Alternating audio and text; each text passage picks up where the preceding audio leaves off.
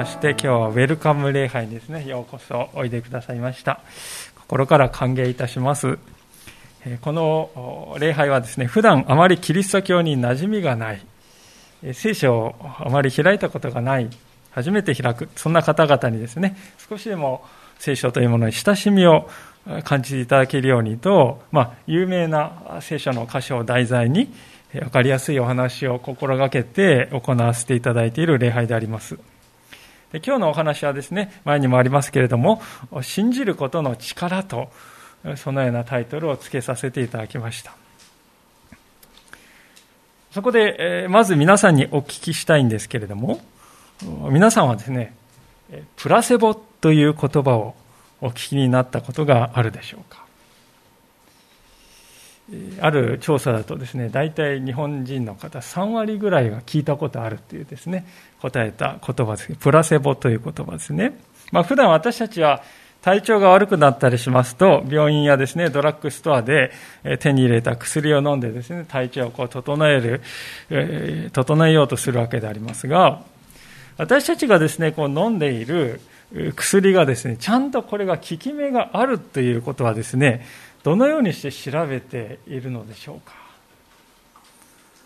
実はですねここに先ほどのこのプラセボというものが用いられるんですね。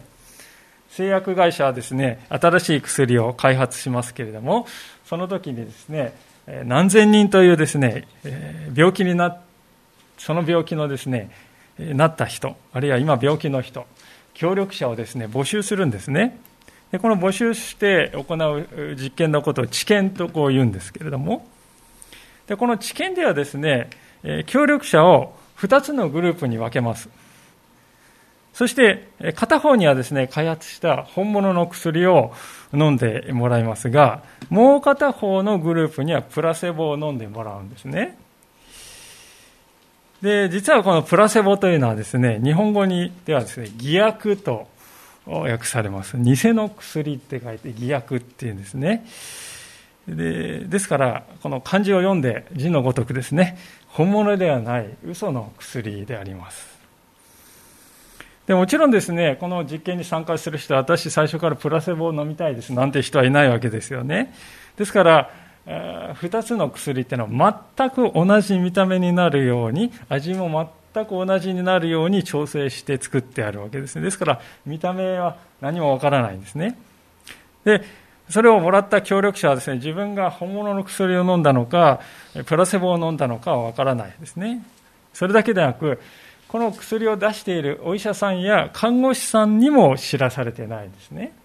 なぜかというとですね、お医者さんがこうなんかニヤニヤしながらね、こう渡すと、これプラセボじゃないかっていうふうにね、こう疑ってしまうと意味がなくなりますからね、えー、影響が出ないようにとですね、お医者さんも知らない、本物の薬のようにですね、用意してお渡しするわけですね。で、そうやってですね、実験を行って、本物の薬をもらったグループの方が確かに効果があった。数学的に厳密に確かめられる。そういう場合に限ってね、薬っていうのは売り出して良いと。そういうお話になるわけですね。時にはですね、これはもう何万人というですね、規模で、この実験をですね、第1段階、第2段階、第3段階とですね、えどんどん規模を大きくして厳しくですね、行うわけですね。ですから私たちはですね、売っている薬っていうのはですね、ほとんどの場合にですね、安心して飲んでよいということですね。これだけ厳密なことをしているわけです。で、しかし、あまり知られていないんですけれども、実はこの治験においてですね、大変興味深いことが起こるということが知られておりますが、それはですね、何の効果もない偽の薬であるプラセボを飲んだ方のグループにも、一定の割合で病気が治ってしまう人が出るということです。でこれはですね、私たちの直感にですね、反する結果ではないかと思うんですね。薬、それは、効く成分ね、有効な成分が入っているから意味があるんだよ。その成分が大事であって、それが体に働いてくれるから効くんでしょうとですね、大抵の人は考えているわけですが、しかし、物事はそう単純ではないんだということです。この薬は効くはずだと願っている。あるいは、この薬を飲めば良くなるはずだと、そういう信頼を持つ、それだけで病気が治ってしまう人が実はかなりいるんだということです。統計的なデータによりますと、どういう病気であってもですね、どういう薬であっても、およそ30%程度はプラセボによる効果、プラセボ効果によるものだと。で時にはですね、その割合が50%に達することもあるとですね、えー、言われているそうです。つまり、どういうことかというと、私たちの体には最初からですね、薬を投与したのと、時に起こるような癒しのメカニズムがですね、ある程度備わっているということなんですよね。例えば、こんな実験をしたそうなんですね。実験に参加した人の腕にですね、こう電気をですね、弱い電気を流すとビビビッとですね、そうするとこうちょっとした痛みが起こるわけです。で次にですね、これ痛み止めですよと言ってプラセボのですね、塗り薬をこう塗ってあげる。でそうするとなんとですね何も入ってない薬なのに痛みが和らぐんですねそして MRI でですねこの脳の働きをその間見ているとですねなんとですね痛みをブロックする仕組みが脳や脊髄でですね実際に動いて働いている。でその人にですね別の薬モルヒメっていうね痛み止めのですね部分薬をですねブロックする薬を飲む飲ませるとですねなんと痛みがぶり返してくるっていうそうなんですね。つまりモルヒネを打っていないんですよ。それなのにプラセボによってモルヒネを打ったのと同じ仕組みが働いて痛みを和らげるということがね起きるんだそうです。ですから単なる気のせいで起きているっていうわけじゃないんですね。現実にそのですね痛みをですね和らげて癒すということが体の中で起きている。その通りのことが起きることがあるということなんですね。なかなか面白い話だな。思われたかと思いますが、実はこのプラセバの話はここで終わらないわけであります。今まではこのプラセボを投与された人にはですね、これプラセボだってことを内緒にして、実験してきたわけですよね。ところが、これはプラセボですよと明かした上で実験してもらう。したらどうなるだろうかっていうことを考えた人がいたわけですよね。結果はどうなったと思われますか？いや、いくらなんでもさすがにね、それは何の効果もないでしょうと思うでしょう。ところが、なんとですね、プラスボですよと言われた上で、もらって飲んでいるにもかかわらず、決して少なくない割合の人にね、実際に病気が治るという現象が起きるんだそうです。そんなバカなとね、思われるかもしれませんね。もちろん前の実験よりはね、治った人の割合っていうのは減るわけですけれども、それでも実際に一定の割合の人は治るわけですね。で一体こういう現象がですね、どういうあの体のメカニズムで起こるのかっていうのはまだ医学的にはですね、解明されていないそうですね。まあ、いずれにしてもですね、人間の心や体っていうのは私たちが考えている以上に計り知れない不思議な側面を持っているということは確かではないかと思うんですね。ちなみに余談ですけれども、アマゾンでですね、こういう薬がですね、プラセンプラスというですね、薬が実際にプラセボが売られているわけですね。で、製薬会社はなんとプラセボ製薬っていうですね、冗談のような薬です、商品ですけれどもですね、このレビューが152件のですね、四つ星とかの評価がですねついておりましてですね下を見るとあの母にあげたところ喜んでもらいましたっていうね薬がとにかく欲しいっていう方にですねこれをあげたんですっていうようなね高齢者のあの施設の方ですね使ってたりするそうでありますけれども。まあ実はこのプロセボにはですね逆のバージョンもあるということなんですよね。それはどういうことかっていうとですねえ、こんな薬効くはずがないと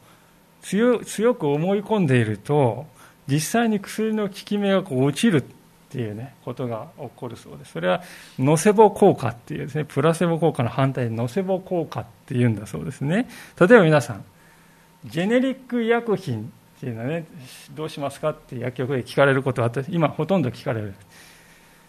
成分は全く同じなんでありますけれども、効き目はですから同じはずなんですが、ジェネリック薬品これ効かないでしょう。と思い込んでいる人が結構おられて、それによってですね、ジェネリックはですね、十分な効き目が出なかったり、また思いがけない副反応が出たりするということすらあるということだそうですね。さあ皆さん、今のお話をですね、お聞きになって、どんなことをお感じになったでしょうか。私が教えられたことはですね、人間にとって頼るということ、また、信頼するっていうことがね、心と体の健康にとってね、どんなに大切なことなんだろうかという、そういうことを感じたわけですよね。私たち病気になるとね、心細くなりますよね。なんかこう自分だけがこんな苦しい目に遭っているんではないかという気分になります。また、自分は病気になっているけど、家族や他の人はそうではない。ね、それを見ると、この自分の苦しさっていうのは理解してもらえないだろうなとこう思う。でそうすると何とも言えないこう寂しい気持ちになりますね。でそんな時に、でも頼るものがあるんだという感覚を持てるかどうかで、私たちの心は全く違った状態になることができるんではないでしょうか。で人はですね、病院に行く、それはね、まさにそのような頼るもの、支えてくれるものが欲しいという思いからではないかと思うんですよね。お医者さんにそうですかってこね、自分の症状を聞いてもらえるだけでなんか心が軽くなって、そして薬をもらって帰ってくる。薬っていうのはまさに目に見えるですね、頼りですよね。持っているだけで、薬をもらえたというだけで、不思議に心配がですね、少し軽くなるわけです。先ほどですね、でもね、先ほど来見てまいりました、このプラセボの効果っていうのがね、その大きさっていうことを考えますとね、このことも納得ではないかと思うんですよね。私たちは、信頼して頼れるものを持っているかどうかで、大きな大きく違った歩みをすることになるということなんですね。そこで、今日ですね、ご一緒に開きました聖書の箇所にしばらく目を転じてみたいなと思うんですけれども、この3節の言葉を見るとですね、とても衝撃的なことが書いてあるわけですね。それはですね、この3章の前半ですが、それだけではなく、苦難さえも喜んでいますと。こう書いてあるんですね。これはローマ人への手紙というですね、手紙にの一節なんですけれども、このローマ人への手紙っていうのを書いたですね、人はですね、イエス・キリストの弟子のパウロという人でした。このパウロという人はもともとは熱心なユダヤ教の人でした。子供の頃から旧約聖書に親しみ、青年時代は猛勉強してですね、当時最も名が知られていたガマリエルという学者について猛勉強してですね、まあ、えー、次第に同世代では彼の右に出る者はいないと言われるぐらい専門家になったわけであります。でこの熱心なユダヤ教徒のパウロにとってですね、このイエス・キリストを信じていたクリスチャンっていうのは目障りな、非常に目障りな存在でありました。なぜかというと、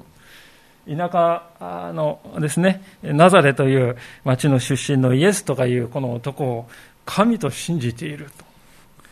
そればかりかこのイエスは死んで蘇った、復活した、などなどとですね、説いていたからですよね。パブロにとってですね、そんなイエスとかいう人を神とすることは、これは許し難い冒涜だとこう、映ったわけですね。それでこのパウロと人は、あそこにクリスチャンが隠れてますよなんていう通報を聞くとですね、遠くまで出かけていって、捕らえて引きずり出してですね、次々と牢屋に入れていたと。でそれはですね、パウロにとってはね、自分はいいことをしているんだ。自分は神様のために役に立つことをしているんだと思い込んでいたわけです。ところが、ある時パウロはですね、そうやってクリスチャンを捕まえに行こうとしてですね、旅している時に、とても劇的な形でイエス・キリストと出会うわけですね。復活したイエス・キリストと出会って、それをですね、その経験っていうのは本当にこう頭をガーンと殴られるような体験でした。自分はとんでもない過ちを犯していたんだと。でそのことをですね、気づいた彼は、それからこう、180度ですね、改心して、今度はクリスチャンになったんですね。あれだけ迫害したキリスト教を熱心に説いて回るですね、伝道者に彼は変わったわけであります。で、こういうことをすると当然昔のね、ユダヤ教の仲間からはですね、裏切り者めがとこう言われるわけですよ。憎まれるわけであります。ですから、パウロが行くところ行くところ後からですね、つけ回していってですね、妨害して、時に激しい暴力をですね、加えて、殴る蹴るの暴力を加えたということも書いてありますね。それでも、このパウロとしてはキリストを述べ伝えるということをやめなかったんですよね。そればかりかますます熱心に伝え続けていったわけでありますが、今日ですね、私たちが手に取ることができるこの新約聖書というのがありますけどもね、この新約聖書の3分の1はこのパウロという人が記したわけなんです。で一体何がパウロをそこまで変えたのかその理由が先ほどこのお読みしたこの箇所にあるわけであります。パウロは苦難さえも喜ぶことができたということなんですね。彼が言っている苦難というのは、ただちょっと状況が悪くなりました。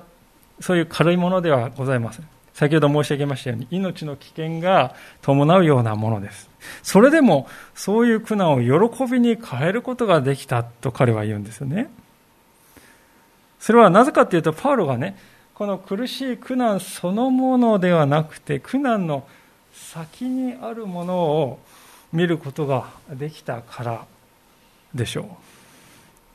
彼はですね、続く箇所でこのように言っているのであります。3節から4節のところをお読みしますが、それは、苦難が忍耐を生み出し、忍耐が練られた品性を生み出し、練られた品性が希望を生み出すと私たちは知っているからです。と彼は言いますね。病というものが私たちにとって厄介だと先ほど言いましたが、それは先がね、見えなくなるからだと。先ほど申し上げましたね。急にこうなんか黒雲が降りてきたような先行きに不透明感が漂ってくるわけですよね。でもよく考えてみると実は私たちは病気に仮にならなくても元から先のことは何も知らなかったのではないだろうかと思うんです。私たちは漠然とですね明日も今日と同じような一日が続くだろうなと思って布団にこう入ります。実際、しかしそのような保証っていうのは必ずしもないわけですね。大災害や戦争や大不況や、あるいはミサイルや、あるいはコロナのような疫病や、そして突然自分の我が身に降りかかってくる病といった、不確実な、不確実なものでですね、この世界っていうのは満ちているわけです。でそういうものを私たちはどれ一つとしてね、来てほしくないと思うでしょう。人間はですね、先行きが見えなくなるということに耐えられないんですよね。けれども皆さん、パウロは、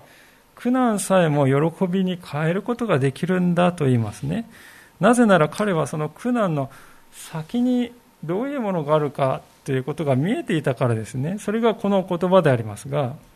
まず彼は自分が今経験している苦労を私を忍耐深い人に変えるだろうとこう言うんですね。確かにそうではないでしょうか。皆さん、忍耐というものはいつ身につくでしょうか私は順風満帆にいるな状況が続いている時にね、忍耐を学びましたよっていう人はいないと思いますね。筋肉というのは負荷がですね、かけなければ強くならないそうですけれども、忍耐というものはですね、苦難を通るという経験によってしか得ることができないものですね。そしてパウロは忍耐を通して品性を身につけることができるとこう言いますね。この品性っていうのはですね、品の良い、お上品な、そういう意味ではなくて、人間として成熟、人間としての成熟ということを意味する言葉です。幾多の試練を経験した人だけがですね、醸し出すことができるもの、人間としてのこの成熟。それをこの品性って言ってるんですね、ここで。実はあの私はこの品性っていうですね、言葉を見るとすぐパッとこう思い浮かぶ実例というか思いつく方がいるわけなんですけれども、今からそうですね、三十数年前でしょうか、子供の時、小学生の時でした。近所にですね、住んでいた友達の家のお父さんがその人であります。で、この方はですね、もともとややちょっとこう厳しい感じの人だったんですね。で私がですね、こうよくその家に遊びに行って友達とね、遊んでいると、まあ5時半とかね、6時近くになると、お父さんがですね、帰ってきて、まだいるのか、みたいなですね、そういうこう、不機嫌そうな目で、えいるんですよね。親は何してるんだ？みたいな感じでですね、ちょっと冷たい目でこう、じーっとこう見てこられるのをですね、不機嫌そうな感じで見てこられるのをですね、思い出すわけです。ところが、それから何年かしまして、そのお父さんがですね、重い病にかかられたのであります。で、闘病生活の中で、えー、その方はですね、イエス・キリストを求めて、信仰を持ってクリスチャンになったと聞きました。で幸いですね、病も小康状態になりましてね、仕事にも復帰して。ある日ですね、その方がですね、こう帰宅してね運転しているのを見たんですよね。ちょうどうちの前を通っていく帰る道だったもんですからね。で私家の前で遊んでいたらそのお父さんがですねこう来てですねその時にすれ違いざまにこうよっとこういうですねよっとこうあの片手を上げて私に挨拶をしてくれたんですね。で私にとって忘れられないのはその時の彼の顔の表情だったんですよねまるでこう、なんて言うんですか、こう、一切の重荷を下ろしているかのような安らいだ笑顔だったんですね。以前とは全く別人のように感じられました。あれだけですね、こうなんか不機嫌そうな子供嫌いっぽい雰囲気だったのに、その時の彼の顔っていうのはですね、本当にこう、重荷を下ろして、えー、安らいだ顔だったんですね。私はですね、子供心にこう信仰を持つということがこんなに人を変えるんだとですね、衝撃を持った、衝撃を覚えた次第でした。であれからですね、30年以上の歳月が流れたんですけども、いまだにですね、その場面っていうのはですね、私の心の中にこう、焼き付いて離れないですよね。それほど印象的な笑顔でありました。まさに、ここに書いてあるように、忍耐が練られた品性を生み出すということはこのことだなと私はですねつくづく思うんです。でもし人がですねそういう品性を身につけたならばその視線というのは当然ね後ろではなくて未来を見つめるようになるでしょう。ですからパウロは言うんです。練られた品性が希望を生み出すからだ。皆さん希望って言いますけど希望っていうのは何ででしょうか？などういうものでしょうか？希望って何ですか？と尋ねられたら何てお答えになるでしょうか？それは未来に対する肯定的な評価だと思いますね。希望というのは。未来に対して肯定的な評価を持っているということが希望だと思うんですね。で、かといってそれは順調でね、何もかうまくいくという、そういうことではないと思うんですね。実際、このパウロという人はクリスチャンになってからの方がむしろ大変でしたね。それまでは、まあ、ね、エリートとして歩めたのに。しかし、同胞のユダヤ人から多くの迫害を受けるようになり、やがてはローマ帝国の、なんていうんですか、こう目に、目をつけられて、捕まえられてですね、最終的にはこの殉教の死を迎えたとこう言われているんですけれども、ですから、パウロが言っているこの希望っていうのは、問題が起きないということを意味しているんではないわけですね。でも、たとえ問題が起きても、その先に、彼はその先を見ている。そして、たとえ何が起こっても自分には頼るべきものがあるんだというね、頼りがあるんだという、そういう確信、それが彼の心にあるので、それがね、いつも未来に対する肯定的な評価、肯定的な確信をもたらしているんですね。そうなんです。パウロがこんなにです、ね、力強い言葉を残すことができた理由っていうのはですね、まさにそこにあったんですよね。今日初めのところでプラセボのお話をいたしました。人間には頼ろうとする心があります。信じようとする心があります。それがあれば内側に癒しのメカニズムが働いて回復するということもできるというそういう話をいたしました。それはプラセボだと分かっていてすら働く時もあると。とすれば皆さんどうでしょうか？プラスではなくてね真の意味で力を与えてくれる神というお方をパウロがいつも心の中で実感しない実感しその方を頼りにして生きていられたとしたらねそれが彼に与える力っていうのはね彼の心にもたらす力っていうのはどんなにか大きなものになるかと。想像がつくんじゃないでしょう。かぶらさまでさえね人を癒すんですよ。まして本当に神様が私にとって頼りなんだというですね頼りとなってくださるという強いですね思いが彼の中にあるのならどんなにか彼の心はですね、平安の中であっただろうかと思うんです。そのことをパウロはですね、5節で次のように語っていますね。えー、5章の5節をご覧いただければと思いますが、この希望は失望に終わることがありません。なぜなら、私たちに与えられた精霊によって、神の愛が私たちの心に注がれているからです。精霊っていうのは神の霊のことです。パウロは自分の心の中に神様が住んでいてくれるんだと。そのことをいつも体験しながら生きていたということですね。それもただいるっていうんじゃなくて、私を愛してくださっているという強い実感がですね、絶えることなく彼の心を潤していた。まるで山奥に行くとですね、綺麗な水のですね、源流がこんこんとこう水を湧き出させている。そして尽きることなく流れていますね。そのように彼の心には神様の愛がですね、24時間365日、静かに静かに流れ続けている。じゃあその神の愛というのはどういう愛かというと、それは命を与える愛なんだということがね、続く6節から8節のところで感動的な形で記されているんですけれども、このような言葉であります。実にキリストは私たちがまだ弱かった頃、定められた時に不経験な者たちのために死んでくださいました。正しい人のためであっても死ぬ人はほとんどいません。善良な人のためなら進んで死ぬ人がいるかもしれません。しかし、私たちがまだ罪人であった時、キリストが私たちのために死なれたことによって、神は私たちに対するご自分の愛を明らかにしておられます。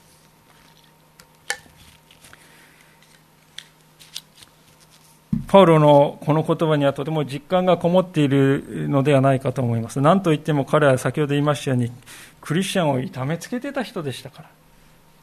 迫害してた人ですから。本来はね、そんなことをする奴は懲らしめてやるとキリストから言われたっておかしくはないわけですよね。なんてことしてくれたんだとキリストから言われかねない。そういう人です、パウロっていうのは。ところが、キリストはこのパウロを選んだんだと。神の愛を伝えるキリストの伝道者として彼を選んだんだと。ちょっとありえないような人選ですよね、皆さんね。キリストはパウロに対してこう言ったか。パウロよ、お前はとんでもない男だな。もし心を入れ替えて真人間になったら許してやるから。いいチャンスだと思わないか？どうだ？って言ったかっていうとそうじゃないんですね。そういうアプローチはしなかったんですね。そうではなくて、キリストはパウロのために命を投げ出したわけです。そして言われたんです。パウロよ、あなたは私を憎み、私を迫害してきたね。しかし、そのあなたのために私は命を投げ出そう。あなたが私のところに帰ってこられるように、まず私の方からあなたに近づこう。友よ。私の愛の贈り物を受け取ってほしいんだと。このことがパウロにとっては決定的な変化をもたらしました。キリストという方は私がどんな罪を犯したかそのことに関わりなく、まず私のために命を投げ出して十字架にかかってくださったんだと。このことを悟った時にですねパウロのこの固く閉ざされた心っていうのはガラガラガラガラと音を立てて崩れていったわけですねでその崩れていったところに神様のこの愛がひたひたとこう流れてきた。で彼は悟ったんですね。キリストは命までも与えてくださったんだ。命を与えてくださったお方が私のために愛を出し惜しむなんていうことがあるだろうか。命をくれたのに愛を出し惜しみするなんていうことがあるか。それは決してないだろうだからもうこれから私は永遠に愛されることにね上乾く必要はないんだなとこの方に永遠に頼って生きていけばいいんだとそう思えたでこの時以来、パウロはですね、決して失われることのない頼るべきお方というお方を彼は得たんですね。神は裏切ることがない。人間は裏切るかもしれない。しかし神は裏切らない。その神の愛によって彼の心は満たされたんですね。キリスト教のですね、ユニークなところっていうのはまさにここにあるんではないかと思うんですね。キリスト教のこの信仰っていうのはですね、こう確かな証拠によって裏付けられた実体のあるものであると。フィーリングのなんとなくもやっとしたね、そういうものではなくて、実体のある証拠によって裏付けられたものであります。先ほどプラセボ効果のお話をしましたけれども、あれはですね、実体の伴わない、ある意味では心がけの息を出ないものかもしれません。それでも現実に人を癒す力があるんですね。それならなおのこと神様が命を懸けてその愛を示されたその十字架という証拠を見たならばそれはどんなにか人に力を与えることでしょうか皆さん現代という時代は不安の時代とよく言われますね。経済不安社会不安戦争不安人間関係の不安そして健康の不安何もかも不安の種になります。でその都度ですね人は耐えるべきものを探しながらも見つけることができなくて右往左往してしまいます。そしていろいろこう場当たり的にいろんなものを試すんですけれども一時的な効果しか得られないわけですね。そして失望を味わうわけであります。新型コロナが始まりましてコロナ禍が始まりまして間もなく3年になろうとしております。その間にですね非常に効果の高いワクチンはできました。また治療薬も少しずつですけどもできてきました。確実にですね医療というのは前進しているなと。その恩恵を私たちは受けていると思います。しかしにもかかわらず人々のうちから不安というものは消えないですねむしろ不確実な未来というものに対する不安感というのはですねもっともっとこの以前よりも増えているように感じます誰もが未来に希望を持てずにいます。それはなぜかというと、耐えるべきものを持っていないからではないでしょうか。私たちは皆何かに頼りたいんですね。そして頼りにできるものを持っていれば人の心は劇的に変わるんです。でもそれがなかなか見つからないんですね。今日の聖書の箇所にその頼りその答えがあるのではないかと思うんです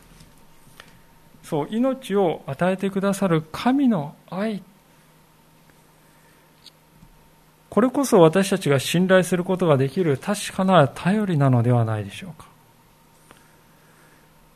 十字架によって示された十字架という証拠によって示された神の愛。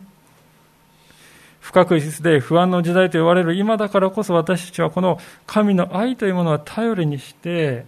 心に平安を取り戻して生きるということを何より必要としているのではないでしょうか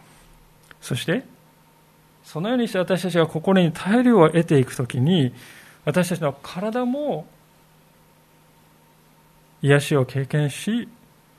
また守られて歩んで生きるようになるのではないかとそう思うんですね。信仰というものはですね、この多くの人が心の中の話だというふうに考えています。信仰っていうのはあくまで心の中の話でしょと。心がけでしょと。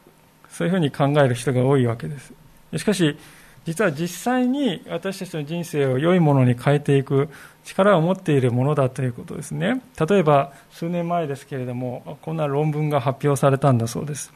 アメリカのですねオハイオ大学という大学のある教授がですねまず全米の42の州でですね1000人以上の死亡記事というものを集めて調べたんだそうです。アメリカの新聞に載る死亡記事っていうのはとても詳しいんだそうですね。その人はどこでどういうふうに生きてですねどういう信仰を持ち誰と結婚しどんな活動やどんな趣味を持っていたかがですね詳しくこう書かれるのが当たり前なんだそうですねですからその死亡記事をたくさん集めてそれをデータにまずしたんだそうです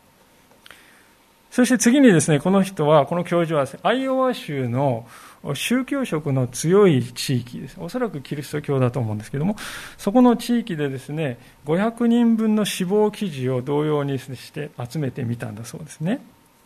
でその上でこの1000人、全米から集めた1000人とその町の500人をですね、比較してみたんだそうです。そうすると、分かったことはですね、信仰心のある人は、そうでない人に比べて平均で5.64歳長生きしているということが分かったんだそうです。で興味深いことはですね、信仰の影響だけじゃなくて、ボランティア活動とか社会活動の影響も一緒に調べてみようとして調べたわけですけれども、そのような活動への参加が寿命にもたらすいい影響というのはお、およそ1年ぐらいだったそうですね。信仰心というのはですね、その影響が5.64歳と非常に大きな影響を与えているということが分かったそうです。もちろんこれをですね、追試するにはさらに大きな規模でね、統計データを集めないといけないだろうと結んではいるんですけれども、今日のお話を通してです、私たちは信じ、そして頼る対象を持っているということが人にどんなにか大切かということを、えーお話ししてきましたけれども、それを知った私たちにとってはですね、今の結果っていうのは決してね、意外なものではないんじゃないかなというふうに思うんですね。最近また別のですね、こんな記事を読みました。それは、雄大な自然とか、広大な星空とか、あるいはこの広大なね、荒野とか砂漠といったですね、こう人間に何て言うんですか、こう、畏怖の念っていうね、あ自分ってちっぽけだななんて大きいんだろうかっていうねそういう